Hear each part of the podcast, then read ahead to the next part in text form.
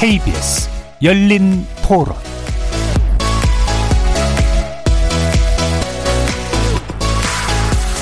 안녕하십니까. KBS 열린 토론 정준희입니다.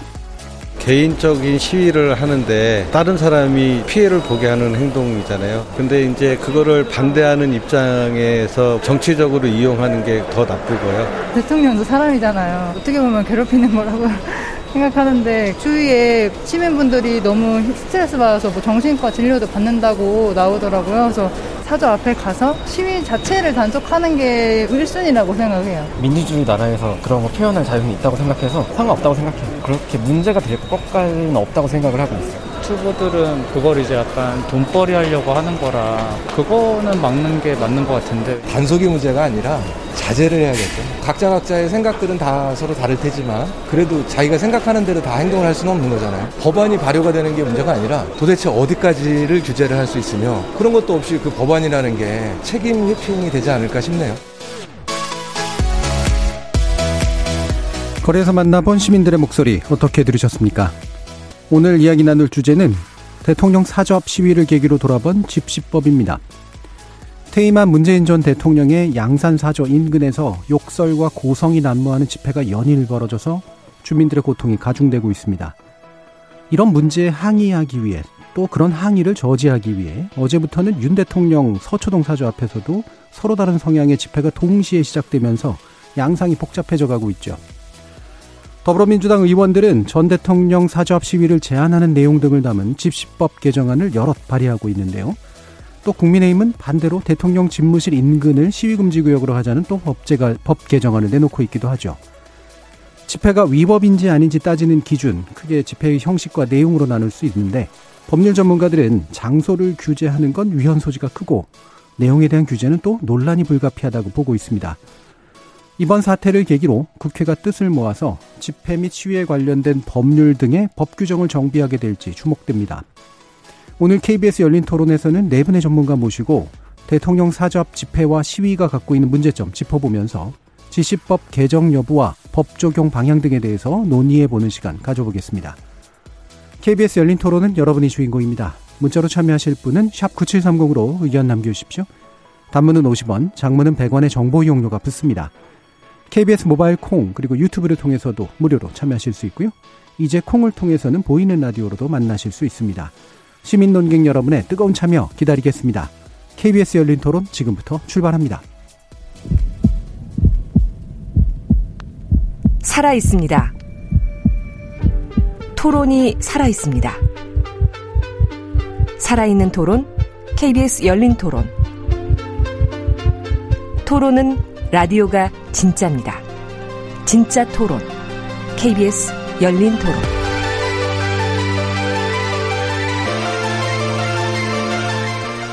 오늘 토론 함께 해주실 네 분 소개해 드리겠습니다. 노동일 경희대 로스쿨 교수 자리하셨습니다. 네, 안녕하세요. 명숙 인권운동 네트워크 바람 상임활동가 나오셨습니다. 네, 반갑습니다. 명숙입니다. 참여연대 상임집행위원이시죠. 양홍석 변호사 함께 하셨습니다. 네, 안녕하세요. 양홍석입니다. 차진아 고려대 로스쿨 교수 나와주셨습니다. 네, 안녕하세요. 차진아입니다. 자, 일단 발단은 퇴임한 문재인 전 대통령의 사주 앞에서, 어, 뭐 정치 성향으로 굳이 얘기하고 싶지는 않습니다만, 어, 상당히 좀 강한, 그리고, 어, 문제시될 법한 그런 발언들도 나오고 있는 그런 시위가 연일 이어져서 여러 가지 불편이 가중되고 있다고 합니다. 자, 일단 이 시위를 법적으로 어떻게 판단해야 하는지 어, 이 부분부터 어떤 네 분의 의견 한번 들어보죠. 노동일 교수님부터 말씀 부탁드리겠습니다. 음, 네, 뭐 나이 많은 사람들 시키는 건 아니겠죠? 네, 그렇죠. 네. 제일 전문가를 먼저. 아닙니다. 가나 순으로 하겠습니다. 뭐 제가 뭐 현장에 가보지 않아 잘 모르겠습니다만 이건 뭐 법대로 하는 거 아니겠습니까? 네. 뭐 집회 신고했을 것이고 아마 그 뭐 화면에 보니까 그 경찰이 측정 기구도 가지고 다니던데 네. 그걸 보니까 뭐 저 소음 기준도 맞춰서 하는 것 같고 윤석열 대통령께서 뭐 법대로 하는 건데 어떡하겠습니까? 이럴 정도니까 뭐 경찰이 단속할 근거는 없겠죠. 네. 현재까지는 뭐 그냥 법대로 하는 거라고 해서 그걸 제지시킬 만한 방법이 없다고 생각합니다. 근데 이제 아무래도 이제 뭐 시위로 인한 소음 또 욕설이 난무하고 그래서 주변 분들이 너무 교통받으신다는 거 아니겠습니까? 네. 그런 점이 좀 문제인 것 같고 또 일부 유튜버가 이제 그 돈벌이 수단으로 이용하는 어, 자기 지지 일부 극렬 지지층에 호소해서 뭐 돈을 받는 그런 수단으로 이용한다. 이런 것 때문에 조금 규제의 필요성은 있다. 뭐 이런 논의는 있지만 현행법으로 뭐 단속하고 제재할 만한 그런 뭐 불법은 저지르지 않는 걸로 현재까지 좀 생각이 되고 있습니다. 음, 예. 음, 어, 일단 현장에 가보신 거는 아닌 거고. 그럼요. 다만 어, 때 시위가 법적 현행법적 허용 범위 안에는 있는 것으로 보인다.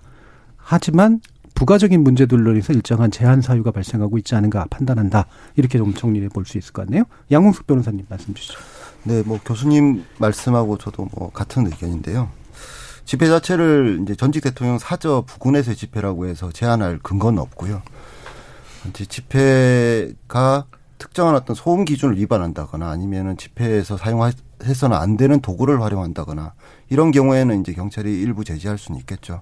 그리고 집회에서의 표현 표현 중에서 일부 뭐 조금 명예훼손이나 모욕에 해당되는 표현이 있다라고 하면은 어 수사에 착수할 여지는 있다라고 예. 보입니다만은 전반적으로 어쨌든 집회에서의 그 내용이나 뭐 이런 것들에 비춰보면은 사회적으로 좀 받아들여지기 힘들다라는 생각은 듭니다만은 그것을 법적으로 금지할 수는 없는 지금 단계에 있지 않나라는 생각이 듭니다. 음, 예. 그 법과 이제 사회적 수용성 사이에 일정한 격차는 있다라고 네. 보시긴 하는 건가요? 그러면 차진아 교수님 말씀 한번 들어보죠. 네, 그게 현행 집시법하고 그 시행령에 보면은 주거 지역에서 사생활의 평온을 뚜렷하게 해칠 우려가 있는 네. 그런 집회나 시위는 금지 통고를 할 수 있도록 되어 있습니다. 네.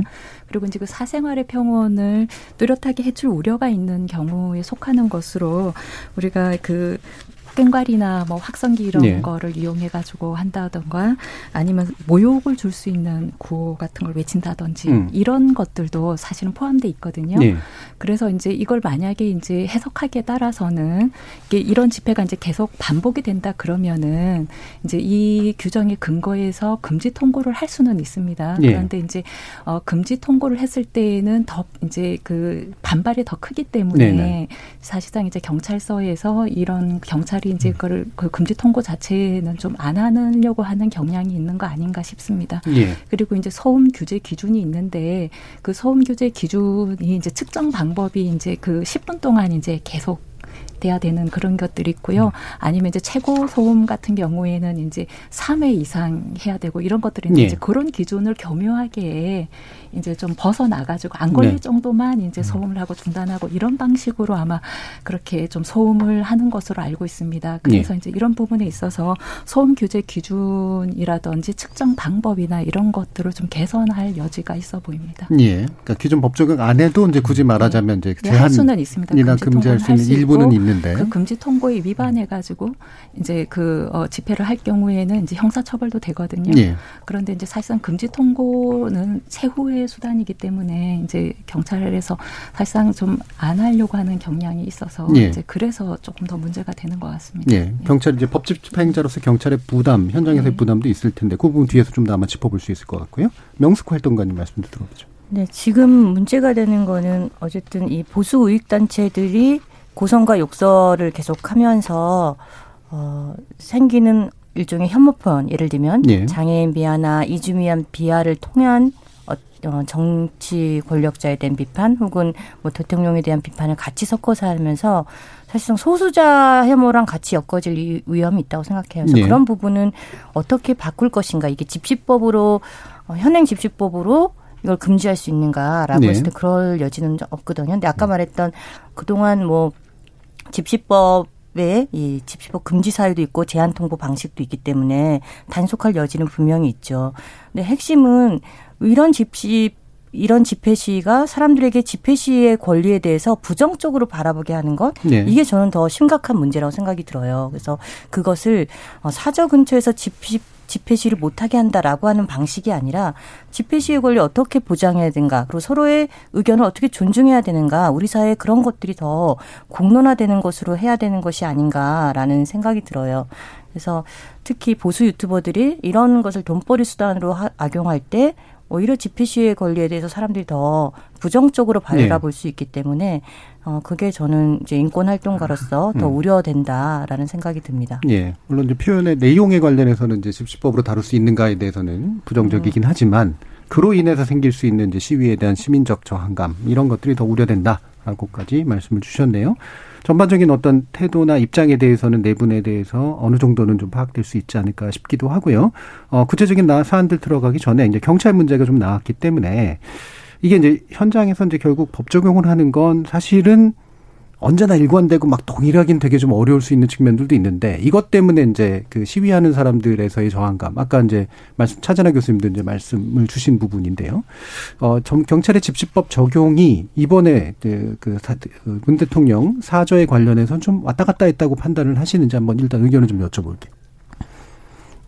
차전하 아. 교수님. 예, 저는 뭐 제가 현장에 가본 것이 아니고 언론 네. 보도를 접해서만 이제 그 현황을 파악하고 있기 때문에 얼마나 정확한지는 잘 모르겠습니다만 이제 처음에는 이렇게 어 뭐 금지를 안 하고 있다가 이제 문제 제기가 많이 되니까 네. 이제 뭐 일부 좀 어, 금지 통보를 하기도 하고 네. 마을에 가나 풀 금지한다든가 예, 예. 뭐 이런 식이었죠. 뭐 예. 그런 식으로 한다고 하는데 음. 이제 그런 측면에서 아까 말씀드린 것처럼 그런 그 주거 지역에서 사생활의 평온을 뚜렷하게 해칠 우려가 있는 경우를 굉장히 이제 추상적인 용어기 때문에요.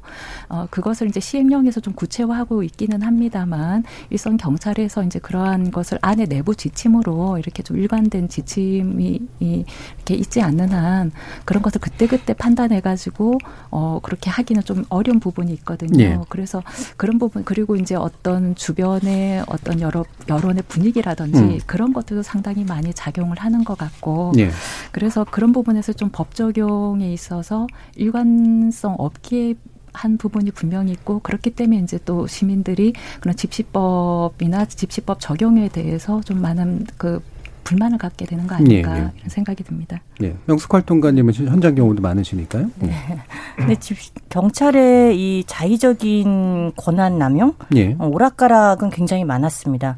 특히 이제 노동자들의 집회나 혹은 정부를 비판하는 예, 그것은 뭐 문재인 정부든 윤석열 정부든 상관없이 정부의 핵심 정책을 비판하는 것에 대해서는 금지 통보가 너무나 남용이 되었고 그래서 어 유엔 그 평화적 집회 결사의 자유 특별 보고관도 한국에서는 왜 집시법에 의한 이 집회 금지가 통용되고 있는가? 예. 특히 헌법에서는 우리나라는 이 허가제를 금지하고 있거든요. 다른 나라에서 볼 수 없는 굉장히 좋은 법이에요.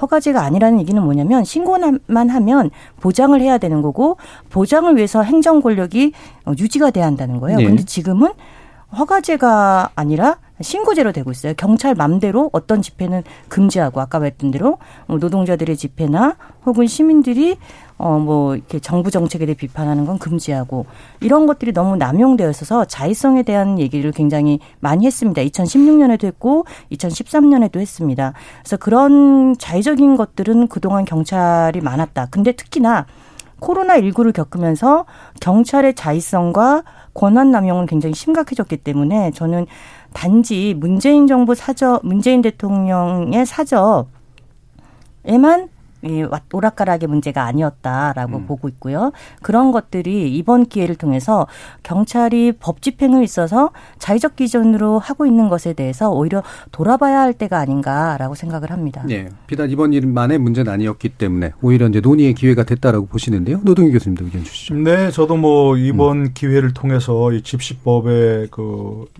단, 그 규정 체계라든지 네. 어, 또 현재 어떤 뭐 시행령의 문제 또 현장에서의 그 경찰의 그뭐 여러 가지 기준들이 있겠죠. 뭐 한때 문제됐던 게 뭐 살수차 운용 기준 이런 거 있지 않습니까? 예. 그런까지 포함해서 전반적으로 한번 논의를 해볼 때가 되었다는 생각합니다. 음. 뭐 다들 잘 아시지만 과거 집시법은 이제 집시 그 집회와 시위를 통제하는 목적으로 쓰였죠. 권위주의 정권 시절에는 예. 그 앞장에 이제 경찰이 섰고요. 예.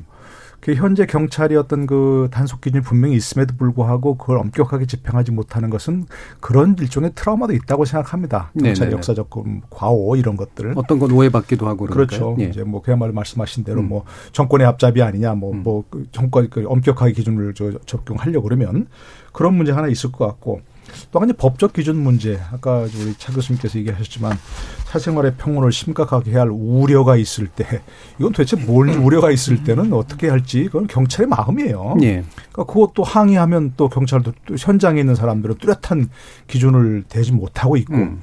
뭐 그런 것 때문에 저는 여야가 이제 뭐 전직 대통령 사죄만 할 것이냐 또 뭐 현직 대통령 사전 어떠냐 대통령 집무실은 어떠냐 이렇게 그때 그때 그야말로 땜질식으로 이렇게 그 네. 법안을 내지 말고 여야가 한번 이제 그 통체적으로 논의할 때가 왔다. 음.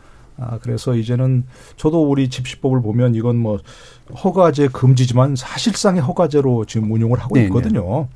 어, 그런데 이제 그 권위주 시절 한 바퀴 돌아서 이제는 이 집회 시위 자유가 너무 남용되는 거 아니냐 그러면도 분명히 있거든요. 네. 아까 우리 다 말씀하셨지만 어, 정말 주변 사람이 너무 고통을 받아 병원 가신다는 거 아니에요? 양산 쪽에 있는 네. 분들은 욕설 막 그렇게 하고 그런 것들을 과연 어떻게 규제하는 게 좋을지 원칙적으로 집회 시위 자유를 충분히 보장을 하면서도 그 주변에 있는 제3자의 권리를 침해하지 않는 방법이 어떻게 될까? 네네. 그리고 이제 그 너무 그 시행령이나 뭐 시행 규칙이나 이런데 경찰의 자의적인 기준에 맡겨놓지 말고 이런 것들도 법에 좀 자세하게 법에 아예 규정하자. 전 그렇게 생각합니다. 음. 요즘에 뭐, 뭐, 시행령 국회가 통제한다고 예. 뭐, 그것도 하나 돼 있죠. 예. 이런 것도 사실 문제예요. 법은 음. 엉성하게 만들어 놓고 그렇죠. 모든 걸 시행령, 시행규칙에 만들어, 그, 위임해 버린단 말입니다. 그러니까 법에 자세하게 규정하는 것이 오히려 경찰에게도 음. 편리합니다, 이게.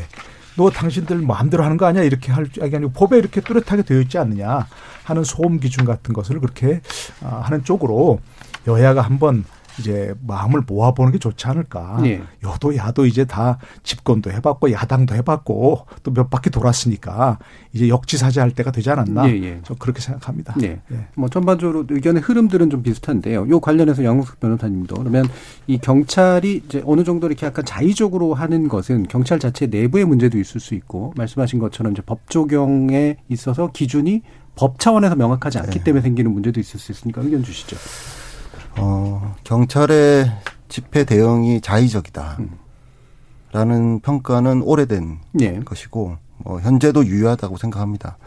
다만, 이제, 양산 그 문 대통령 사저 부근에서의 집회 대응과 관련해서는 지금 차진아 교수님이 잘 말씀해 주셨던 이제 사생활의 평온을 뚜렷하게 해야 할 우려가 있는 경우에 주거 지역에서의 어, 집회 금지 제한 통고 제도가 있는데요. 네. 이것은 요청에 의한 제도입니다. 그러니까 음, 그렇죠. 주거자나 관리자가 예. 요청을 해야 되는 것인데 아마 초기에는 그 이제 그 평산마을 주민회나 아니면은 문 대통령 측에서 이런 집회나 시위를 금지해 달라는 요청 자체가 음. 없었 없었을 것으로 보이고 예. 있었다고 하더라도 사생활을 사생활의 평온을 뚜렷하게 할 우려가 있는지 여부에 대한 판단을 열리지 않은 집회에 대해서 음. 하기 어려운 상태였겠죠. 예. 그렇기 때문에 이런 집회가 어느 정도 진행되는 양상을 보니 사청안의 평온을 뚜렷하게 해야 할 우려가 있다라는 것들이 경험상 확인되고 음. 그런 상황에서 동일한 사람 내지는 동일한 그룹에서의 집회에 대해서 이제 요청이나 아니면은 요청을 뭐 이렇게 경찰이 뭐 할 수 있다라는 걸 설명해 드리고 아마 요청이 있었을 것으로 보이기 때문에 네. 이런 시간의 흐름에 따라서 이제 문 대통령 사저 부근에서의 집회에 대한 대응 이 달라졌던 것은 아닌가라는 생각이 들어서 예, 예, 예. 이 부분과 관련해서는 사실 이제 자의적이다 이렇게 단정하기는 사실 어렵다고 생각합니다. 음. 그런데 어쨌든 어 집시법의 그 모호성으로 인해서 경찰에게 너무나 많은 이제 그 재량권이 주어져 있고 그것이 이제 일정한 편향을 통해서 자의적이다라는 평가를 늘 해왔고 앞으로도 할 수밖에 없는 상황이기 때문에 노동희 교수님 말씀하셨다시피 경찰을 위해서라도 좀 집시법 규정을 좀 구체적으로 개정하는 것들은 논의해야 된다라고 생각합니다. 예. 네. 저는 이제 추가적으로 얘기하면 사실 그 어느 정권이든 이명박 정권이든 문재인 정권이든 지금 윤석열 정권이든 사실 경찰이 이런 보수 우익 단체들의 집회에 대해서 굉장히 관용적이었습니다. 이번만의 문제가 아니었습니다. 굉장히 폭력적이거나 소음 기준도 훨씬 더 위반한 경우가 많고요. 하지만 관용적이었는데 왜 지금 문제가 되는가라고 했을 때 어, 문 대통령 전 대통령의 사저 때문에 이게 공론화되는 게 좀 아쉽습니다. 왜냐하면 앞서도 말했지만 이 보수 우익 단체는 그 규모나 혹은 방식이나 이런 것들이 차별 혐오 성동이라고 할 만한 것들을 많이 했음에도 불구하고 그 동안은 아마 체감하지 않았기 때문은 아닐까라는 생각이 들고 네, 해당 부분은 네. 사실은 견해에 따라 굉장히 다를 수도 있어서요. 예를 들면 네. 이제 민노총의 집회에 대해서 관용적이었다라고 네, 주장하는 그러니까 분들도 저도 그 네. 말씀 드리고 네, 싶은데 그 경찰이 어떤 그 보수 이른바 이제 보수 단체에 대해서만 관용했냐 그거에 대해서는 반론도 많이 있는 게요. 음.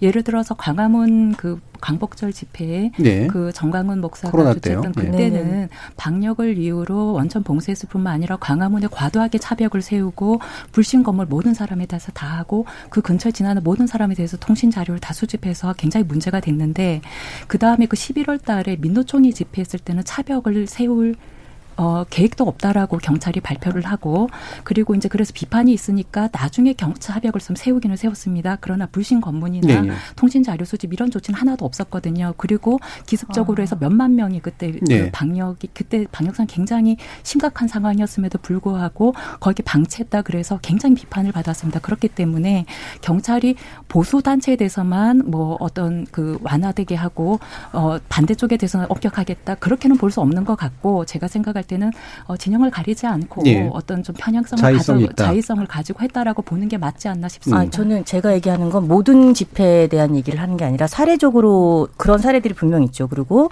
차벽에 대해서는 저는 보수 집회든 혹은 뭐, 뭐, 노동자들의 집회든 간에 차벽 자체는 유엔 어, 인권기구에서는 계속 이거는 표현의 자유, 집회 시위의 자유를 가로막기 때문에 하지 말아야 된다. 예. 대법원의 판례에서도 차벽이 가지는 문제에 대해서는 얘기를 했어요. 그래서 그거에 동의하는 게 아니고 통신자료 수집도 정보인권 침해이기 때문에 인권단체들은 그렇게 하지 말아야 한다는 거고 제가 말하는 고소단체의 폭력적 집회라는 건 예전에 어, 이, 뭐 참여연대 앞에서 했던 이 폭력 그 가스통을 들고 하는 그런 집회에 예. 대해서도 경찰이 가만히 있었던 거 이런 식의 폭력성을 그리고 뭐 그때 권총도 쐈었죠. 뭐 이런 식의 총을 총질을 했었죠.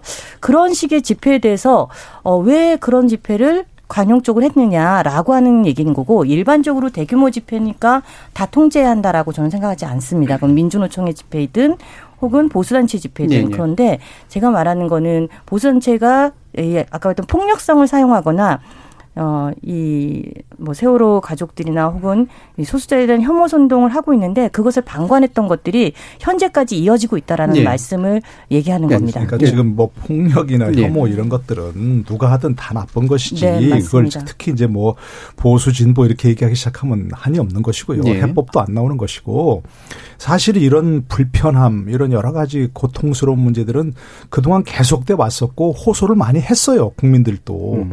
저희들도 어떻게 뭐 주말에 나가다 보면 길이 다 막혀서 외우는 거뭐 시위 다 가로막고 시위를 하고 있고 그런 문제 많이 호소를 했는데 아무도 귀를 기울이지 않았어요. 정치권에서 네. 특히. 그런데도 불구하고 지금 이제 전 대통령 사저 앞에서 한다니까 서둘러서 다 법안을 낸다 말입니다.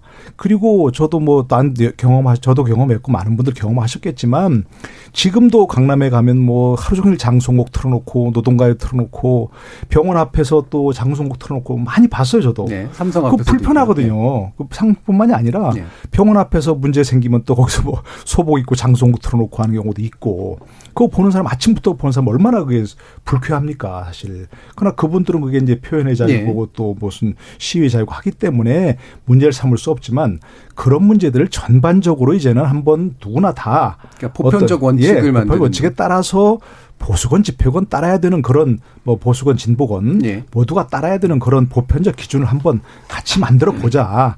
이렇게 얘기 나오면 더 좋겠다 그런 예. 얘기입니다. 예. 네, 네. 저도 동의를 하는데 말씀드린 거는 그동안 경찰의 자의적인 권력 그 차별적인 것들이 분명히 자의성과 함께 연동되었다는 말씀을 드리는 거고요. 그리고 국제인권 기준에는 평화로운 집회라는 건 폭력을 사용하지 않는 것들 네. 그리고 어, 사회적 소수자에 대한 혐오 선동을 하지 않는 경우에는 평화롭다면 무조건 보장돼야 한다는 거예요. 자, 그 부분은 네. 계속해서 지금 얘기가 되고 있는 거니까요. 그 내용을 약 살짝 발전시켜 보도록 하죠. 그러니까 이를테면 보편적 기준이 필요하다는 부분 동의하실 거예요. 그리고 보편적 기준에 안 맞게 자의적으로 행사됐다라고 하는 부분에 대해서 어느 정도는 좀 동의하십니다. 다만 특정 세력에게 좀 더 자의적이었다 아니다는 판단이 지금 다르신 네. 거예요. 자, 근데 지금 명숙 활동가님께서 얘기해 주시는 건 어, 주로 이제 보수나 우파 또는 극우적인 집회 안에 보면 굉장히 혐오적 표현들이 등장했는데도 불구하고 경찰이 방관했다 이런 표현을 쓰셨는데 이게 이제 경찰이 집시법상으로 규제할 수 있는 내용인가? 그 혐오 표현이나 이런 아니죠. 부분들. 예. 네. 그 부분이 이제 의문이거든요. 그렇죠. 예. 그렇다면 이제 경찰의 자의성 문제 얘기가 좀 어렵지 않은가? 그렇죠. 그래서 네. 이제 차별금지법이나 어, 혐오 표현 선동에 대한 왜냐하면 그것은 사회적 소수자들을 위축시키고 네. 네, 그러기 때문에 이것들이 필요하다고 했는데 사실 뭐 야당이든 여당이든 거대 양당 두 당이 이런 사회적 소수자들의 인권을 보호하는 차별금지법이나 아니면 혐오 표현 규제와 관련한 제도 마련에 있어서 굉장히 소수적이 네. 소극적이었습니다. 이게 어, 결국 이런 결과까지 나은 음. 것이 아닌가라는 생각이 들고 예. 이 부분에 대해서 오히려 더 어, 제도 마련을 위해 노, 력을 해야지 집시법 개정으로 논의할 사안은 그렇죠. 아니다라고 예, 예. 생각을 합니다. 예, 그 부분 그래서 2부에서 좀 논의 순서가 좀 마련이 돼 있고요.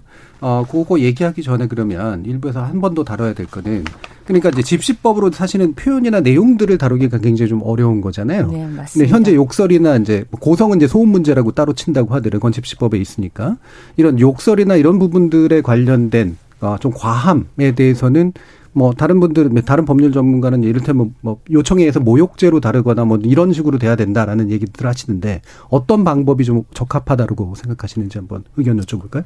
어, 욕설 자체가 어떤 경우에 욕설이냐에 네. 대한 사회적 합의가 불분명하기 때문에 네.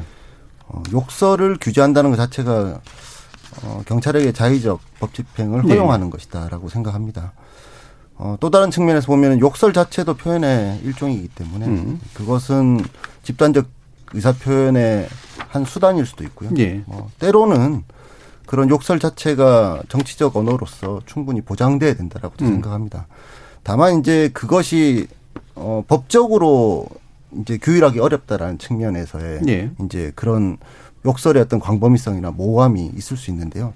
사회적 수용성 측면에서 욕설 을 주로 하는 집회 내지는 욕설을 주로 하는 시위 같은 경우에 아무래도 설득은 어렵겠죠. 음. 그렇게 사회적으로 그런 욕설 집회에 대해서 어, 사람들이 아, 이것들을 받아들이지 않는다라는 인식들을 갖다 확산시켜 나가는 것으로 해결해야 될 문제지 욕설을 경찰에게 욕설을 규제해라라는 음. 어, 뭔가 기준을 세워준다라고 하면은 경찰은 사실은 어, 굉장히 자의적으로 광범위하게 과잉 규제를 할 가능성이 있고 네. 그것이 오히려 더 큰 문제가 발생할 수 있다는 생각이 듭니다. 그래서 지금 말씀하셨던 명수 활동, 명수 활동가님께서 말씀하셨던 이제 혐오 표현 문제도 사실 그런 차원에서 접근하자면은 혐오 표현이 어떤 것이 혐오 표현인지 우리 사회에서 아직 명확한 기준이 없거든요. 네. 사회적 합의라는 것도 사실 불분명하고요. 그런 측면에서 이제 소수자 보호 측면에서의 이제 그 어떤 집회 시위에서의 어떤 표현이나 이런 것들에 대한 논의하고 집회 시위에, 시위에 대한 규제 측면에서의 욕설이나 혐오 표현 규제는 전혀 조금 차원을 달리해서 조금 접근을 해, 해 하는 것이 바, 람직하지 않나라는 생각이 듭니다. 네. 네. 집회 시위 자유도 사실은 뭐 표현의 자유의 일환이니까 네. 우리가 다들 알고 있지만 뭐 표현 내용에 대한 규제는 그 있을 수 없는 것이고요. 네. 뭐 고전적인 얘기지만 그런 말도 있지 않습니까? 어떤 사람에게는 욕설이지만 어떤 사람에게는 시적 표현을 음. 들린다. 아까 양 교수 말씀하신 거 전적으로 동의하는데요. 그것도 한 그 표현의 방법일 수 있어요. 우리가 그걸 욕설을 사회적으로 용인하지 못한다. 아, 도저히 내 그 상식으로는 이해하지 못한다. 이런 것과 그 사람에게 그것을 강요해서 못하도록 하는 건 전혀 다른 차원의 문제거든요. 네. 더더구나 우리나라는 만약에 그것이 어떤 특정인을 향한다면 모욕죄라는 게 있고 명예훼손죄라는 게 있고요. 어떤 상황에 네. 따라서는. 그리고 그것 다 형사처벌이거든요. 음. 외국에서는 예를 들어서 민사소송으로 민사로 해결할 네. 문제를 네. 우리는 다 형사처벌까지 하니까 그런 것들이 과도하다는 여러 가지 그 논의들이 있지 않습니까? 그러니까 그것까지 뭐 우리가 그 집회 시자유를 제한하는 것으로서 해서는 안 되고 좀 전에 말씀하신 그 명수 활동학께서 말씀하신 그런 부분들은 어, 집회 시위 자유와 전혀 다른 차원의 차별금지법이라든지 예, 그런 쪽으로 해결해야 되는 문제지 이 집시법을 얘기하면서 그런 것까지 얘기하다가는 도저히 해결할 수 없는 뭐 그런 상황까지 가버린다고 생각합니다. 네. 이 부분이 이제 오해의 소지가 있어서 네. 이제 제가 한번 논의를 한 네. 거고요. 왜냐하면 이제 잘못하면은 표현의 내용에 대해서 집시법 규정에서 경찰이 그걸 바로 집행하는 그렇죠. 방식이 네. 돼 버리니까 혹여라도 이제 문제가 있다면 여타 법령에 근거해서 재판부의 판단을 받아서 이제 사후적으로 뭔가 아, 대응하게 되는 그런 방식으로 풀리는 것이 이제 아, 일단 순리적인 일들이다라고 이제 얘기를 말, 말씀을 드려야 될 것 같습니다. 네, 저 추가를 하면 예. 저희가 이제 욕설이 그 바로 혐오 표현은 아니거든요. 저희가 네. 이제 혐오 표현이라고 하는 거는 사실 사회적 소수자를 향한 혐오 표현, 예를 네. 들면 이제 국가인권위원회에서도 어 정치인들이 장애인 비하를 써서 상대 야당을 상대 정당을 비배, 비하하는 것이 뭐 장애인 비하고 예. 장애인 차별이다 이런 권고가 났듯이 그런 식의 발언들을 계속 써내고 혹은 그런 발언으로 일관되는 집회 이런 것들이 이제 문제라고 한 거고 그건 집 말씀하셨듯이 집시법으로 규제할 문제가 아니라는 거고요. 예, 그래서 예. 혐오 표현이라는 게 그냥 욕이 혐오 표현이다. 그건 아니라는 거고. 네. 뭐 대부분 아실 겁니다. 네, 욕이 혐오 표현과 동일어가 아니라. 혐오 표현 예. 규제하는 걸 개정안으로 는 발의하신 분도 있잖아요. 예. 네, 그런 것들은 문제가 된다고 문제가 생각합니다. 예. 그래서 마침 이제 이런 개정안들이 좀, 좀 나오고 있어서 그 개정안의 방향이 좀 제대로 됐나라는 그런 의구심이 들어 들어서요. 일단 주로 이제 개정안들이 나오는 것들을 보면 뒤에서 좀 더 개정안의 구체적인 다른 내용들을 살펴보겠습니다만 금지 쪽에 좀 가까운 이제 금지 장소를 규정하는 쪽에 가까운 그런 어, 개정안들이 많습니다. 사저가 됐건 또는 집, 집무실이 됐건 간에요. 이게 이제 집시법 11조에 관련된 내용을 이제 개정하는 그런 것들인데 이 금지 장소에 관련된 내용들 일단 양홍숙 변호사님께 좀 소개해 주시죠. 어, 현행 집시법은 집회의 절대적 금지 장소를 몇 군데 규정을 하고 네. 있는데요. 네. 대표적으로 이제 국회의사당 기준으로 100m, 그다음에 각급 법원, 헌재, 대통령 관저 등 이제 사부 요인의 공간, 그리고 국무총리 공간, 그다음에 그 외교기관들, 그다음에 외교관 숙소로부터 뭐 100m 안쪽에서의 집회는 원칙적으로 금지한다라고 규정이 되어 있는데요.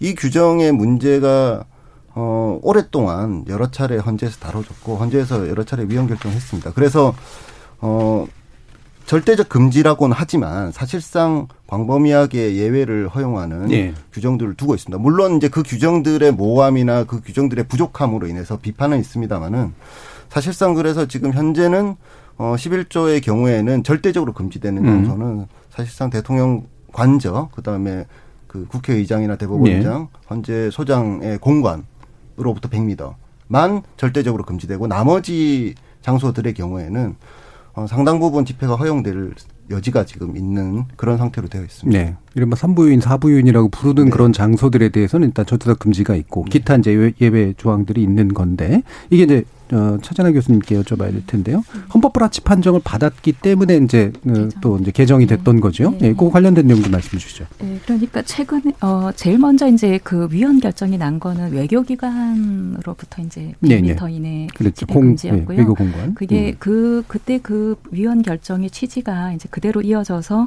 어 그 국무총리 공관 네. 그다음에 이제 각급 법원 국회 의사당 뭐 이게 다 이제 헌법 불합치 결정이 났는데 그 취지는 뭐냐면은 이 이러한 장소로부터 100m 이내를 이제 집회를나 시위를 못하게 한 취지 자체는 이게 공적인 기능이 수행되는 장소기 때문에 네. 그러한 공적 기능을 보호하고 안녕, 안전을 보호해야 한다. 이런 목적은 정당한데 그런데 이제 그런 기능을 해치지 않, 않는 집회도 있는데 집회나 음. 시위도 있는데 그런 부분에서는 예외를 설정해 줄 수 있음에도 불구하고 일률적으로 다 금지했기 때문에 너무 과도한 그런 그 집회 자유 침해로서 과잉 금지 원칙에 위배돼서 이제 네. 어, 헌법에 어, 합치되지 않는다 이렇게 한 거거든요. 그래서 이제 그런 헌법재판소 결정의 주요 요지를 그대로 이제 옮겨가지고 음. 어, 이제 입법한 것이 음. 이제 지금 현재 그 개정 법률입니다. 네. 네. 요 개정된 그 현재 상황에 대해서도 명숙 활동가님은 어떤 판단을 하시나요?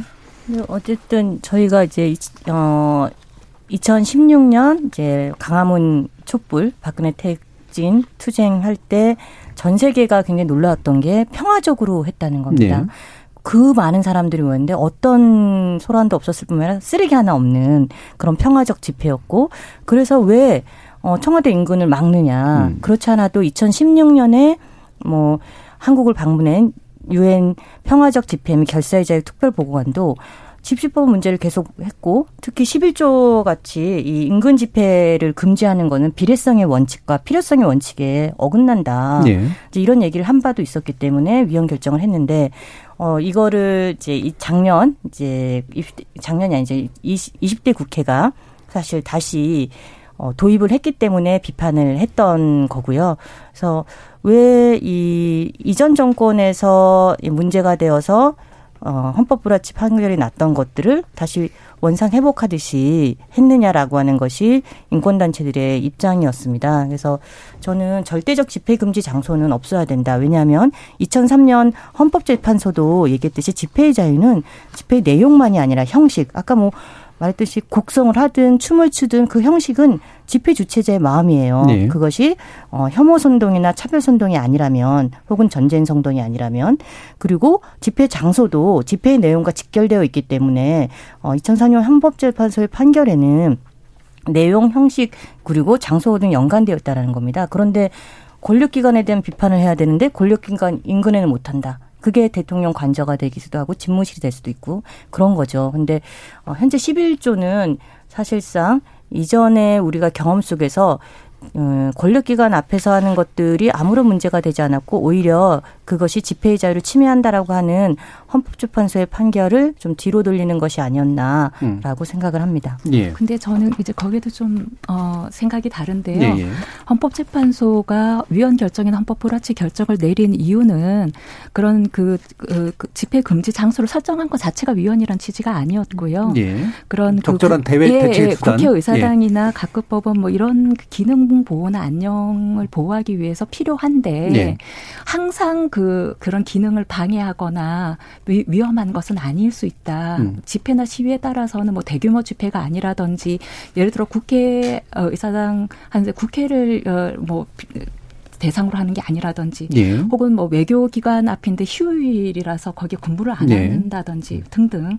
예, 그래서 뭐 법원 앞에서 그, 어, 그 비판하는데 사실은 그 서초동 법원하고 검찰청하고 붙어 있지 않습니까? 음. 그러니까 검찰청이 검찰에 대해서 이제 항의하는 건데 법 장소가 이제 붙어 있다 보니까 예, 예. 이제 그게 금지 장소가 됐을 뿐이고 음. 이런 경우엔 음. 이제 사실은 어 그런 그 기능 수행에 방해가 될 우려가 음. 없잖아요. 그래서 음. 그런 경우에 한해서 예외를 설정해 줘야 된다는 것이 것이지 이러한 그 집회 금지 장소를 설정한 것 자체가 위헌이다 이런 취지는 네. 전혀 아니었기 때문에 네. 이러한 그 개정법이 그 헌법재판소 결정 취지에 전혀 반하는 것은 아닙니다. 네. 바람직하냐 바람직하지 않느냐의 그런 가치 판단은 달라질 수 있지만 적어도 헌법재판소 결정 취지를 돌리는 그런 네. 법은 아니라고 그러니까 예외 조치의 부재의 문제를 지적한 거다. 예. 예. 근데 저는 이제 국제인권 기준에 비한 따르면 사실 이거는 굉장히 후퇴적인 거라는 말씀을 드리는 거고요. 왜냐하면 사실 집회 자유는 민주주의를 지탱하는 근간이기 때문에 돈과 권력이 없는 사람들 같은 경우에 모여서 목소리를 내야 되고 그런 것들이 허용이 돼야 한다는 거죠. 자, 그 부분은 네. 헌법재판소의 그 어떤 판단에 대한 근본적인 문제 제기를 해주시는 거고요. 야, 네. 양홍석 변호사님.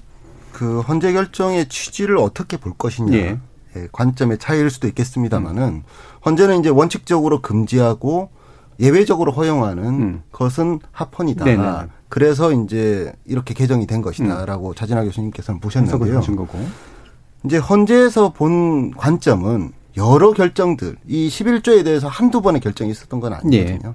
예. 여러 차례 오랫동안 결정들이 있었는데 여러 결정들이 있었는데 그 결정을 관통하는 논지는 굳이 절대적으로 집회를 금지할 필요가 있느냐. 음.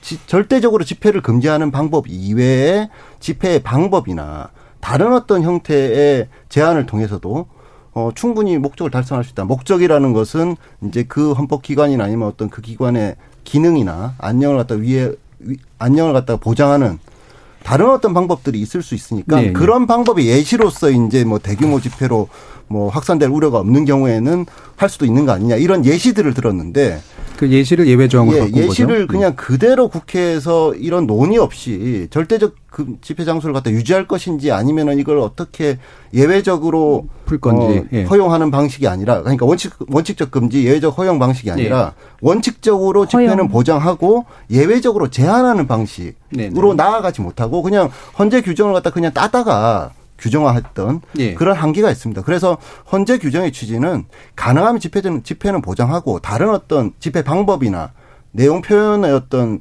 어 정도를 가지고 제한할 수 있는 것들이 있다라고 하면은 절대적 집회 금지 장소는 이제 어, 더 이상 불필요한 거 아니냐라는 예. 방향을 설정해 줬다고. 네, 다른 해석을 해 주신 거고요. 자, 요 부분 일부 마치기 전에 노영 교수님도 의견 네, 아니 그러니까 뭐그 음. 헌재 결정은 음. 상당히 우리나라에서 집회 자유를 확대해 온 게 분명하고요. 예. 그걸 과연 이제 국회에서 받아 가지고 그 취지를 어떻게 해석하고 그거를 어 야말로 완전 없애는 방향으로 하고 다른 방법적 규제를 할 필요가 있었는지 이렇게 이제 아쉬운 부분은 있죠. 예. 처음에 2003년도에 아마 외교기관 앞에 외교 공관이나 아, 그런 앞에서 이제 시위를 전면적으로 금지하는 것을 위원반 결정했을 때, 법불합치 결정했을 때는 한 가지 그런 게 있었죠. 그 외교 기관을 대상으로 한 게 아닌 경우 이 부분은 그동 그동안 많은 기업들이 대기업들이 꼼수로 자기 그 빌딩 안에 조그마한 외교 공간들을 유치해 가지고 거기 무조건 예. 뭐 금지되도록 예. 하는 그런 꼼수를 사실 막기 위한 그, 그, 그도 있었거든요. 예. 그 외교 공간을 대상으로 한 게 아닐 때라고 하는 것도 들어갔을 때. 그러니까 그 2018년까지 쭉 이어진 그런 것은 긍정적으로 보자면 굉장히 집회 시위 자유를 넓힌 그런 부분도 있는 것이고 예. 아쉬운 부분은 그 국회에서 논의할 때 그런 부분의 취지를 충분히 녹여놓은 게 아니고 그야말로 헌재에서 예를 들은 그걸 그대로 따다가 그냥 네네. 이렇게 뭐그뭐단 뭐뭐 뭐, 뭐 이렇게 그 기관의 기능을 해야 할 여유가 없을 때 뭐 이런 식으로 이렇게 했기 때문에 그것도 저희가 이제 그 아까 말씀드린 대로 여야가 함께 논의해서 음. 그걸 전체적으로 그 바꿀지 하는 것도 하나의 논의 대상으로 들어가면 전 좋겠다고 생각합니다. 예, 알겠습니다. 예. 자, 1부에서 어, 집시법의 이제 기존 현행법적인 어떤 문제 그리고 제 개정의 어떤 방향에 관련된 이야기를 기본적으로 일단 좀 나눠봤고요. 이어지는 2부에서는 어, 구체적인 개정안들에 대한 평가와 함께 다른 방법들이 또 뭐가 있을지 한번 고민해 보도록 하겠습니다. 들어온 청취자 문자들이 있어서요. 정의진 문자캐스터 불러보겠습니다. 네, 지금까지 여러분이 보내주신 문자들 소개합니다. 마이머스 원님. 전 대통령 사저 앞에서의 고성, 욕설 시위는 성숙한 국민이 하는 시위로 보여지지 않습니다. 일부는 돈벌이 수단으로 악용하는 것으로도 보여지고요. 이번 논란을 계기로 성숙한 시위 문화를 만들어야 한다고 봅니다. 김병희님. 욕설이 난무하는 집회 시위를 합법적이라고 볼 수 있을까요? 집회 시위의 권리도 중요하지만 인권 침해 여부도 중요하게 따져봐야 한다고 봅니다. 그래픽맨님, 지금이야말로 집시법 의미를 재조정할 적기라 생각합니다 해주셨고요. 2927님, 결국은 국민이 판단할 부분입니다. 사저합 시위에 대해 속이 시원한 사람도 있겠고, 소음이라 여기는 사람도 있겠죠. 0621님, 우리나라는 아파트 등 주택이 밀집해 있어서 소음에 민감합니다. 미국 같은 나라와는 다릅니다. 소음 규제는 꼭 필요합니다. 아델라님, 법이 모호한 게 어디 집시법뿐인가요? 대부분의 법은 해석에 따라 전혀 다른 판결이 나오기도 하잖아요. 9803님, 집회 시위의 자유는 중요하죠. 헌데 그 권리를 누리는 데 있어 개개인이 조금은 더 성숙한 자세로 임해야 하지 않을까요? 양산 시위 동영상은 도저히 아이들과 함께 볼 수 없을 만큼 심각한 육두 문자들이 들리던데요. 누구를 위한 시위인가 묻게 되더라고요. 라고 보내주셨습니다. 네, KBS 열린 토론. 이 시간은 영상으로도 생중계하고 있습니다. 유튜브에 들어가셔서 KBS 일라디오 또는 KBS 열린 토론을 검색하시면 지금 바로 토론하는 모습 보실 수 있습니다. 방송을 듣고 계신 여러분이 시민 농객입니다. 계속해서 청취자 여러분들의 날카로운 시선과 의견 보내주세요. 지금까지 문자캐스터 정의진이었습니다. 토론이 세상을 바꿀 수는 없습니다. 하지만 토론 없이 바꿀 수 있는 세상은 어디에도 없습니다.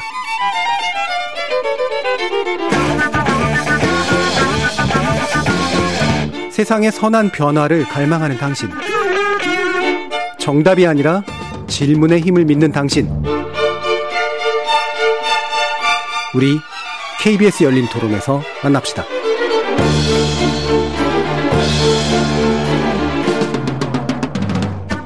KBS 열린 토론 대통령 사저앞 시위를 계기로 돌아본 집시법을 주제로 이야기 나누고 있는데요.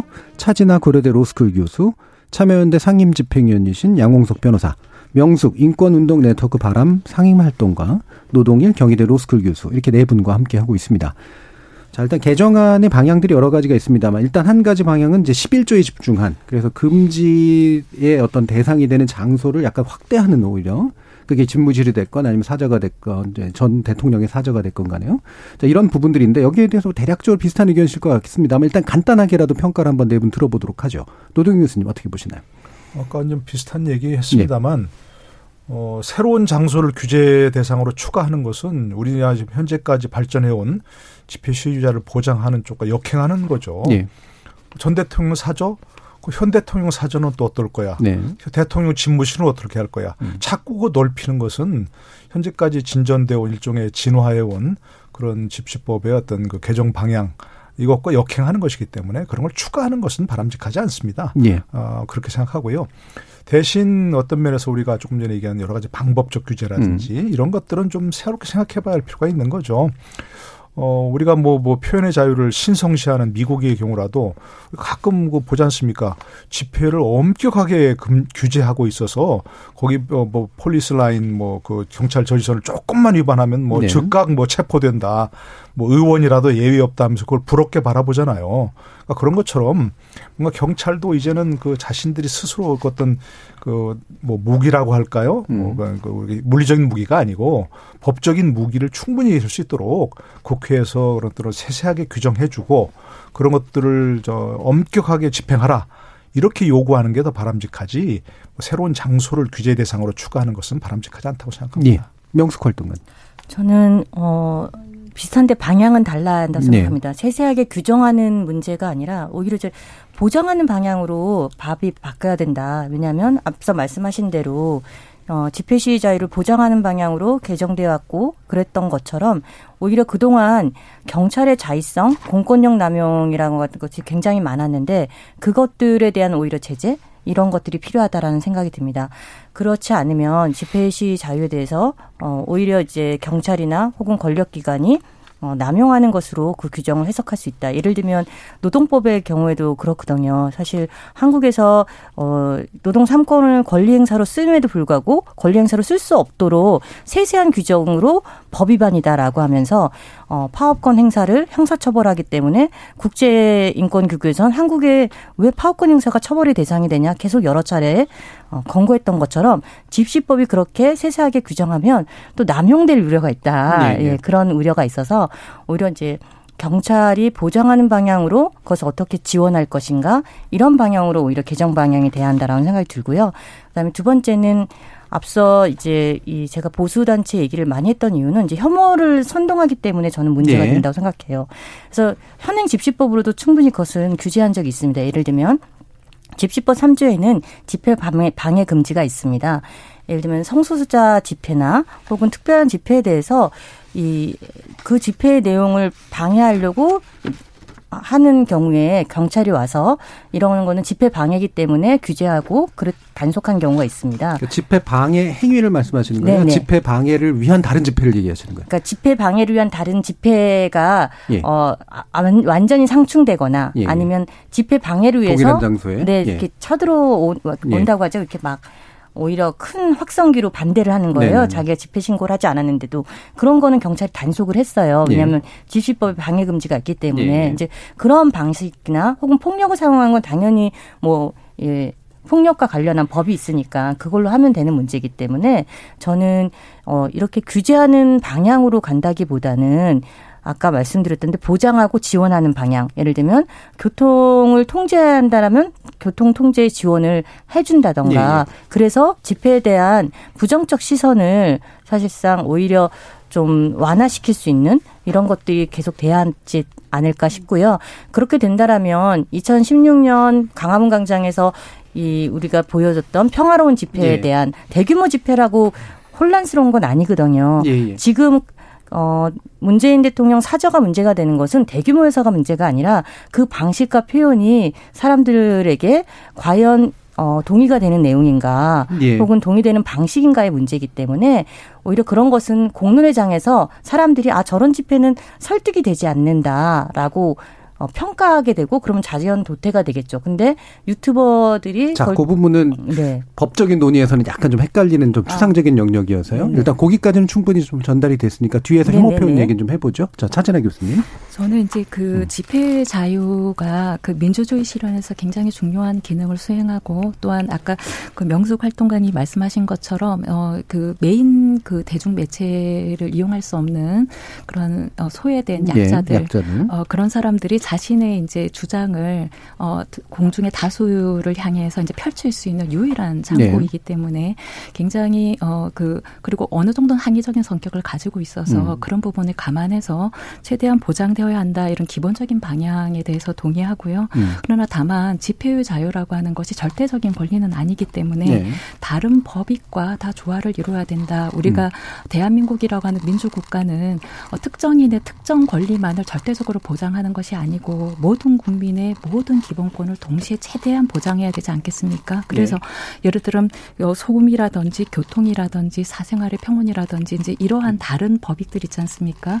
그런 것들과 조화를 이루는 가운데에서 보호를 해야 되고 또한 공적 기능의 원활한 수행과 어떤 안전이라고 하는 것이 어 예를 들어 이런 공간이나 국회의사당, 각급 법원 뭐 이런 것들이 이제 집회 금지 장소 설정된 것은요. 그 사람들을 보호하는 게 아니고요. 그 거기서 이루어지는 공적인 기능과 안전을 보호하는 거거든요. 예. 그리고 그랬을 때 그것이 구, 어, 그러한 활동이 원활하게 됐을 때 국민의 기본권을 보장하는 국가 활동이 제대로 된다 하는 전제하에 있습니다. 그렇기 때문에 국가기관과 국민의 관계를 이렇게 적대적으로만 볼 것이 아니라 그런 관점에서 조금 인식의 전환이 필요하다고 생각을 하고요. 음. 그래서 기본적으로 그 대통령 집무실이 여기에서 빠진 것은 입법의 미비라고 보는 것이 과거의 청와대 시절에는 이 대통령 대통령 관저를 규정함으로써 네. 충분했어요. 청와대에 포함이 돼 있으니까. 네네. 그런데 이제 용산으로 대통령 집무실을 이전하는 바람에 이제 대통령 공간이 아니지 대통령 관저가 아니지 않습니까? 예. 그러다 보니까 이게 빠진 거예요. 과거에 또어이 이 대통령 집무실이 여기에 어 포함이 안 됐던 게 아니라 했는데 대통령 집무실을 이전하는 바람에 결국 이 입법에 공백이 생기게 된 것이고요. 네.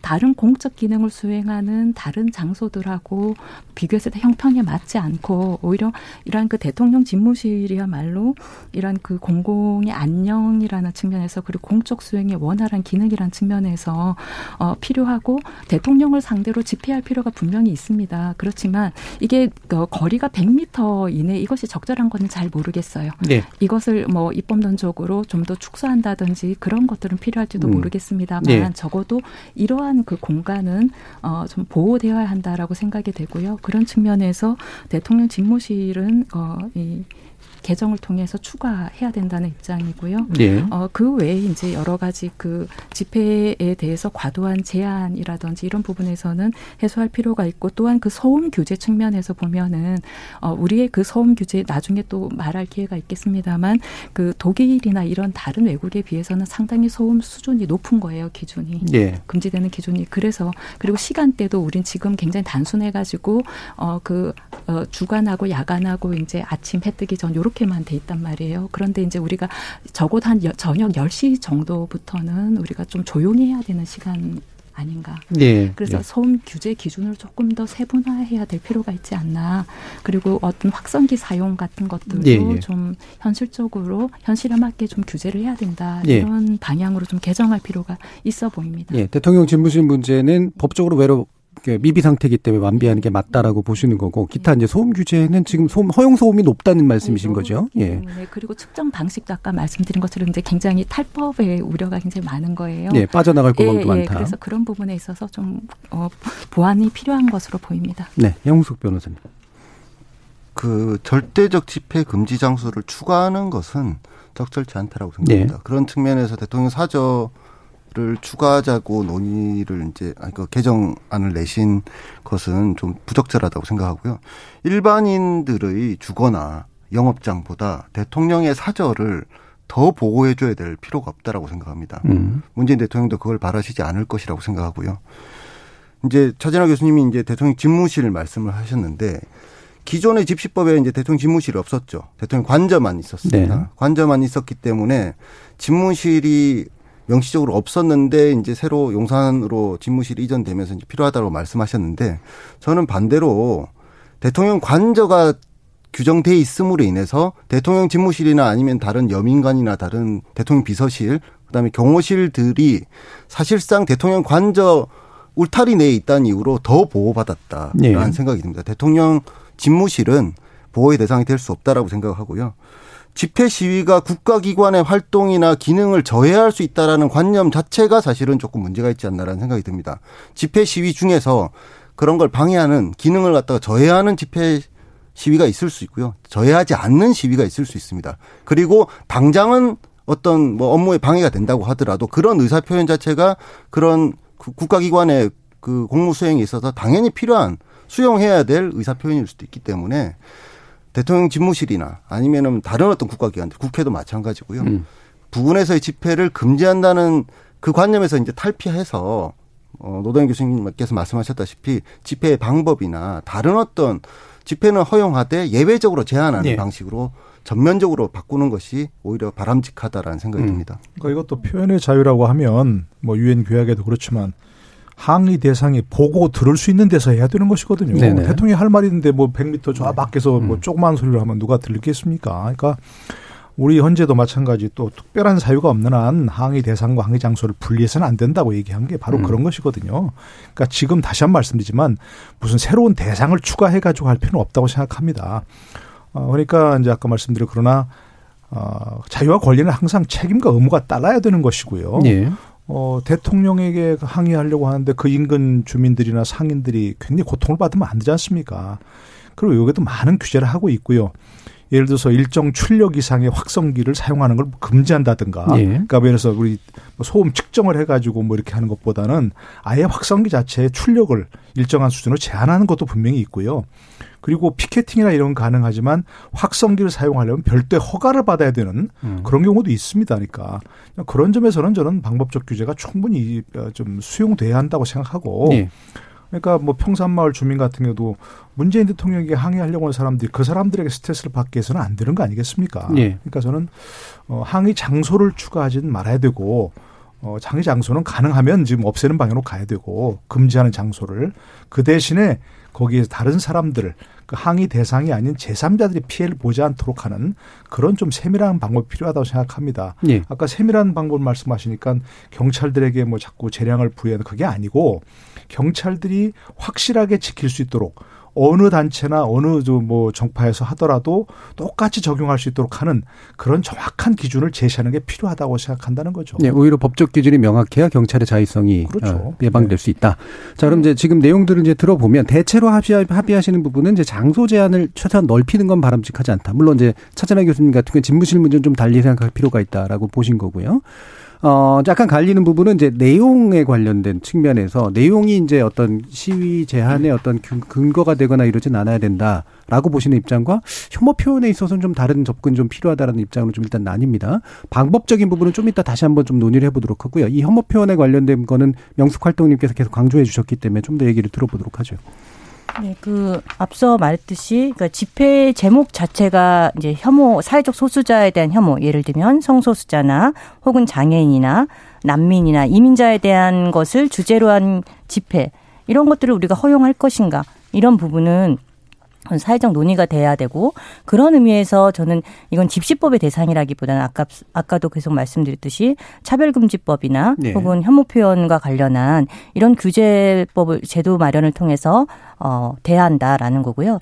그리고 이것이 예를 들면 어, 그냥 집회인데 혐오 표현을 사용해서 정치나 권력자들을 비판하는 거는 별도의 방법을 통해서 이 부분이 제재할 수 있도록 해야 한다는 거예요. 예를 들면 일본에서 여러분 많이 아시겠지만 이제 그 제일 조선인이라고 하죠. 이 조선인 어, 일본에서 그런 혐오 표현들을 계속 사용해서 어, 조선인들 나가라 이런 식의 것들이 계속 문제돼서 네, 혐한적 표현 네, 예. 그래서 어, 일본에서도 이 혐오 표현과 관련한 규제법들이 만들어졌고 이런 예. 것처럼 사실은 그 집회의 목적과 내용에 대한 것들을 어떻게 규제할 것인가가 지금 집시법으로 할 때는 그렇지 않아도 집시법이 국제사회에서 보기에 한국은 굉장히 허가제가 허가제처럼 이용되고 있고 어 금지 규정이 많아요. 예를 들면 그 교통이나 소음 저는 예. 그것도 다 너무나 강하게 이용되고 있고 그리고 자의성이 굉장히 많기 때문에 문제라고 저희는 생각하거든요 인권 단체들은 그렇기 때문에 그것을 강화하는 방향으로 하는 것은 적절하지 않다 그리고 앞서도 이제 집무실 얘기하셨는데 어, 대통령 집무실은 대통령이 정책을 국민들을 위해서 하라, 노동자 서민을 위해서 하라라는 것이기 때문에 대통령이 들어야 되잖아요. 그게 의사에 영향을 주는 거예요. 집회는 의사에 영향을 주고 정책에 영향을 주기 위해서 법원 앞에서 하고 집무실 앞에서 하고 국회에서 앞에서 네. 하는 거거든요. 그래서 11조는 없어져야 될 문제이지 이것은 어, 추가되면 안 된다. 그래서 혐오 표현과 권력 기관에 대한 비판과 이게 섞어서 지금 자꾸 얘기되고 있는 것은 어, 좀 분리돼서 얘기됐으면 좋겠다라는 예. 말씀을 드리고 싶습니다. 예, 섞어서 얘기하고 지금 있는 것 같지는 않고요. 아, 현재 네네. 논의의 지형이 그렇죠. 예, 네. 그렇게 되고 있는 부분들은 문제를 지적해 주신 것 같고 어, 어쨌든 혐오 표현은 이제 차별금지법이라든가 이런 것들의 별도의 법적 장치를 통해서 그게 이제 집회와 시위에 뭐 일정한 영향을 줄 수는 음. 있는 그런 방식으로 되는 게 옳다. 노동일 교수님은 어떻게 생각하세요? 네, 저도 그렇게 생각하고 아까 말씀드린 대로 음. 집회 시위할 때 그 내용으로 규제하기 시작하면 또 그것도 논란이 굉장히 많아요. 네. 어떤 표현을 혐오 표현이라고 볼 것인가. 지금 같은 우리가 보통 얘기하는 것은 너무 되게 관심 갖는 게 욕설 아닙니까? 음. 아까 다시 말씀드리지만 뭐 어떤 그 유명한 판결문에 구절이 있지 않습니까? 어떤 사람에게는 네. 욕설, 어떤 사람은 볼게리티지만 어떤 사람에게는 리릭이라고 어떤 사람은 시적 표현이 될 수 있다고 하는 게 그게 굉장히 중요한 그런 내용이고요. 그러니까 그걸로 지금 자꾸 또 이제 집시법을 뭐, 뭐 개정해가지고 뭐 혐오 표현, 욕설을 규제하겠다 이렇게 나가면 그거 더 복잡해지고 오히려 아, 지금 우리가 논의하는 집회 시위 자유와 어떤 그 자유와 책임을 함께 논의하는 뭐 그런 쪽으로 오히려 방해될 것이라고 생각합니다. 그러니까 제가 말씀하신 대로 그런 쪽은 다른 쪽으로 예, 음. 우리가 이제 좀뭐 차별금지법이라든지 그런 문제를 좀 논의할 때 논의해야 되는 것이고 현재로서는 집회와 시위 자유를 더 넓히되 그러나 거기에 따른 의무와 책임을 어떻게 하게 할 것인가 네. 하는 쪽으로 좀 논의를 좁히는 게 네. 오히려 도움이 되지 않을까 싶습니다. 네. 차진아 교수님. 혐오 표현이 어떤 게 혐오 표현이냐는 것에 대해서 아까 양 변호사님이 말씀하셨는데 이게 정립된 기, 기준이 없습니다. 국제적으로도 없고 우리나라에서도 없고 어, 일단 유럽에서는 있죠. 예. 아 근데 그게 명확하지 않고요. 왜냐하면 이제 우리가 차별이 곧 어, 그러니까 혐오 표현이 곧 차별은 아니거든요. 예. 그러니까 그거는 차별 금지법에 따라서 혐오 표현을 굳이 규제한다 이것도 좀 안 맞는 얘기예요. 그러냐면 어떤 내가 싫다 어떤 대상이 싫다라고 하는 게 꼭 차별은 아니에요. 네. 예. 그렇기 때문에 이걸 차별금지법으로 하는 것에도 아, 대상은 아니라고 생각합니다. 네. 그러니까 우리가 성별이나 성적 지향성이나 민족이나 뭐 국적이나 지역 출신 뭐, 어, 뭐 이런 것에 따라서 차별하는 것 요거 요거 경우에 따라 겹칠 수는 있지만 혐오 표현이 꼭 그런 것은 아니고요. 또한 내가 어떤 대상이 싫다. 어, 어, 그렇게 표현하는 것을 우리가 일반적으로 혐오 표현이라고 볼 수 있는데 그 정도도 매우 다르단 말이에요. 단순히 네. 나는 싫다라고 하는 것. 근데 나 단순히 싫은 게 아니라 증오하고 박멸한다. 예. 그래서 같이 뭐 나서자 이렇게까지 가는 거냐. 그러니까 증오의 선동을 말하는 거죠. 예, 예. 그래서 그 정도가 굉장히 이게 스칼라가 다양하기 때문에요. 네. 그래서 어 그리고 표현의 정도도 굉장히 다양하고 그렇기 때문에 이 혐오 표현 어떤 게 규제 대상인 혐오 표현이어야 하느냐 하는 것에 대해서 합의가 아직 이루어지지 않은 상태거든요. 네. 그런 상태에서 이러한 그 추상적인 개념인 혐오 표현을 뭐 어떤 처벌의 대상으로 대상으로 한다든지 이렇게 했을 때는 오히려 법 적용을 하는 국가기관이 자의적으로 음. 저그 적용을 해서 표현의 자유를 지나치게 위축시킬 수 있는 그런 위험이 더 있다고 생각합니다. 예. 그래서 조금 더 이런 부분에 대해서 사회적 합의가 있어야 될것 같습니다. 예. 저도 혐오 예. 표현과 관련해서는 형사상의 규제라기보다는 다른 예. 방식의 규제와 어, 캠페인 이런 것들이 돼야 한다고 생각을 해요. 왜냐하면 우리나라는 그렇지 않아도 혐오 표현을 그러니까 혐오 표현만이 아니라 표현의 자유를 규제하는 게 굉장히 많아요. 국가보안법도 네. 있고요. 그래서 저는 이제 그런 표현의 자유를 제한하는 방향의 형사처벌의 방식이 아니라 혐오 표현이 어떻게 사회적 소수자들의 목소리를 위축시키느냐. 누구의 목소리가 위축되고 누구의 목소리가 큰가 이런 것들을 봐야 한다라고 예. 저는 생각합니다. 혐오 표현 얘기만 나오면 우리 명수 활동가님께서 혐오 표현이 네. 사회적 소수자만 꼭인 게 아니라 요즘은 여혐 남혐 예, 예, 이렇게 해가지고 성별 혐오도 굉장히 심각해요. 자, 이게 이제 그러니까 되게 원론적인 이론적인 복잡하고 예, 단순하지 않다 논쟁이 될 수 있어서 예, 시간 좀 아쉽긴 합니다만 여기서 일단 멈추고 양홍석 변호사님 말씀 좀 들어야 될 것 같네요. 전 노동일 교수님 말씀에 전적으로 공감하는데요. 집회 시위와 관련해서 내용 규제를 해야 될 필요가 있는 경우도 있을 수 있습니다. 혐오 표현처럼. 음. 그런데 어 지금도 혐오 표현이 무엇인지 합의가 안 되는 것처럼 예. 내용 규제는 굉장히 어려운 문제를 해결해야 되기 때문에 현장에서 직접적으로 경찰한테 어, 정권을 주고 법 집행을 맡기는 경우에 과잉 규제의 위험이 있기 때문에 내용 규제는 집회 시위와 관련된 법 논의에서 제외하는 것이 옳다라는 생각이 들고요. 네. 결국에는 이제 방법 제한, 집회 시위의 방법 제한으로 갈 수밖에 없다라는 생각이 듭니다. 거기에 이제 소음 기준을 좀 다듬는 문제라든지 네. 아니면은 장소를 어떻게 할 것인지 문제, 음. 뭐 이런 것들을 포함해서 이제 방법과 관련된 제한이 있을 수 있는데요. 어, 가능하면 사실은 표현을 누군가에게 전달할 수 있는 집단적 의사 표현이니까요. 전달할 수 있는 것 자체는 보장하는 방향으로 하고 가능하다고 하면은 더 쉽고 더 넓게 전달할 수 있게 보장하는 것이 옳다라는 생각이 듭니다. 그것을 위한 사회적 합의가 필요한 것이고요. 어떤 방식이 옳다, 어떤 방식이 그르다라는 것보다는 어떤 방식이 더 낫다. 라는 정도의 논의를 국회에서 이끌어 주시기를 지금 기대하는데 그동안 국회에서 논의 과정을 보면은 꼭 그렇진 않았던 것 같습니다. 그래서 어 이제는 지금 어쨌든 대통령 사저 앞에서의 집회 문제로 이런 논의가 촉발된 이상 방법 규제와 관련해서 방법 제한과 관련해서 조금 더 세밀한 논의가 좀 필요하다라는 생각이 듭니다. 예, 그 얘기가 이제 마무리 발언에 이제 해당하는데요. 어떤 부분을 방법적으로 강조해 주실지 간단하게만 1분 이내로 좀 얘기해 주시면 좋을 것 같습니다. 노동희 교수님. 네, 뭐 어떤 내용이 포함되는지 다 말씀하셨는데 저는 한 가지가 좀 이제 음. 그 지금 국회의원들에게 바라고 싶은 것은 이제는 딱 하지 말아야 할 게 이제 너네는 어땠는데 그 얘기인 것 같아요. 네, 네. 이제부터 우리가 지금 예, 이런 계기를 통해서 이런 집시법 얘기가 많이 나오게 되었으니까 이걸 전반적으로 어떻게 손볼 것인가 하는 걸 좀 폭넓게 논의했으면 좋겠다. 음. 이런 얘기고요. 여러 차례 얘기했지만 지금은 이제 뭐 그야말로 폭력적 시위는 그렇게 있는 것 같지는 않아요. 네. 폭력적 시위. 그러나 이제 그 항의 대상이 아닌 제3자들 어, 구계자들 주위에 있는 사람들에게 너무나 그 스트레스를 어, 가하는 뭐 그런 것들이 많이 있으니까 그런 부분들을 예를 들어서 뭐 시간적으로나 아니면 또 뭐 소음 기준, 뭐 소음 기준 여러 가지 얘기했지만 음. 뭐 그런 것들을 좀 세세하게 예. 어, 기준을 만들어서 어, 법 집행기관이라든지 또 실제 시위하는 사람이라든지 이런 사람들이 그걸 잘 따를 수 있는 그런 보편적 기준을 좀 음. 만들었으면 좋겠다 이런 생각을 합니다. 예. 명숙 활동이 30초. 네, 저는 오히려 지금으로도 충분히 지금 있는 법으로도 방법에 대한 규제를 굉장히 많이 이제 일어나고 있습니다. 예를 들면 아, 아시겠지만 2014년 세월호 참사가 일어나서 청와대 대통령의 책임을 묻는 집회를 다 금지할 때 경찰이 이 주민들과 상인회를 이렇게 조직해서 어, 이걸 주거 침해로 해서 집회 금지 예, 예. 요청을 하면 하게 돼 있거든요. 그런 식으로 악용했었습니다. 악용할 수 있는 가능성이 너무 많기 때문에 지금도 이걸 한다라는 거 소음도 마찬가지입니다.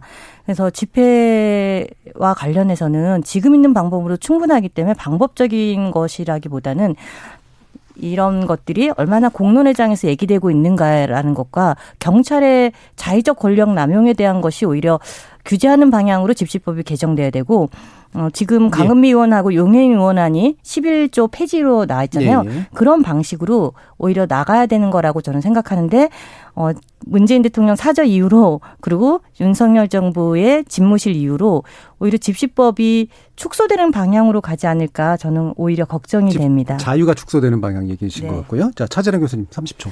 네, 저는 그, 어, 이 토론을 이제 촉발하게 된 직접적 계기가 이제 대통령, 전직 네. 대통령 사저 문제 아니겠습니까? 근데 그 문제는 다른 분들하고 같은 의견인데 우리가 전직 대통령이기 때문에 특별히 대우해야 되는 것이 아니고 공적 기능을 수행하는 게 아니거든요.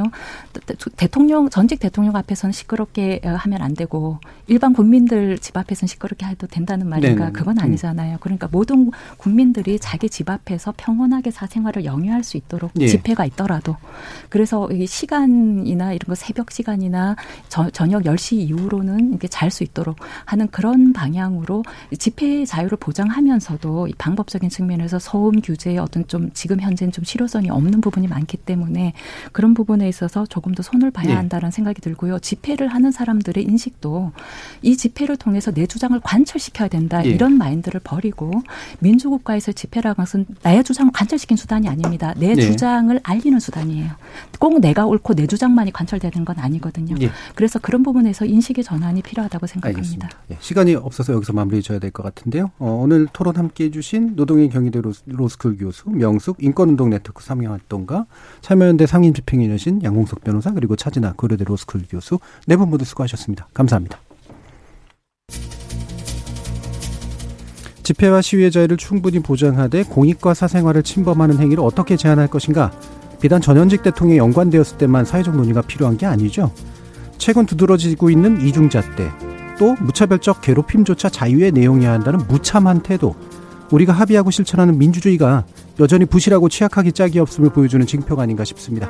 지금까지 KBS 열린 토론 정준이었습니다.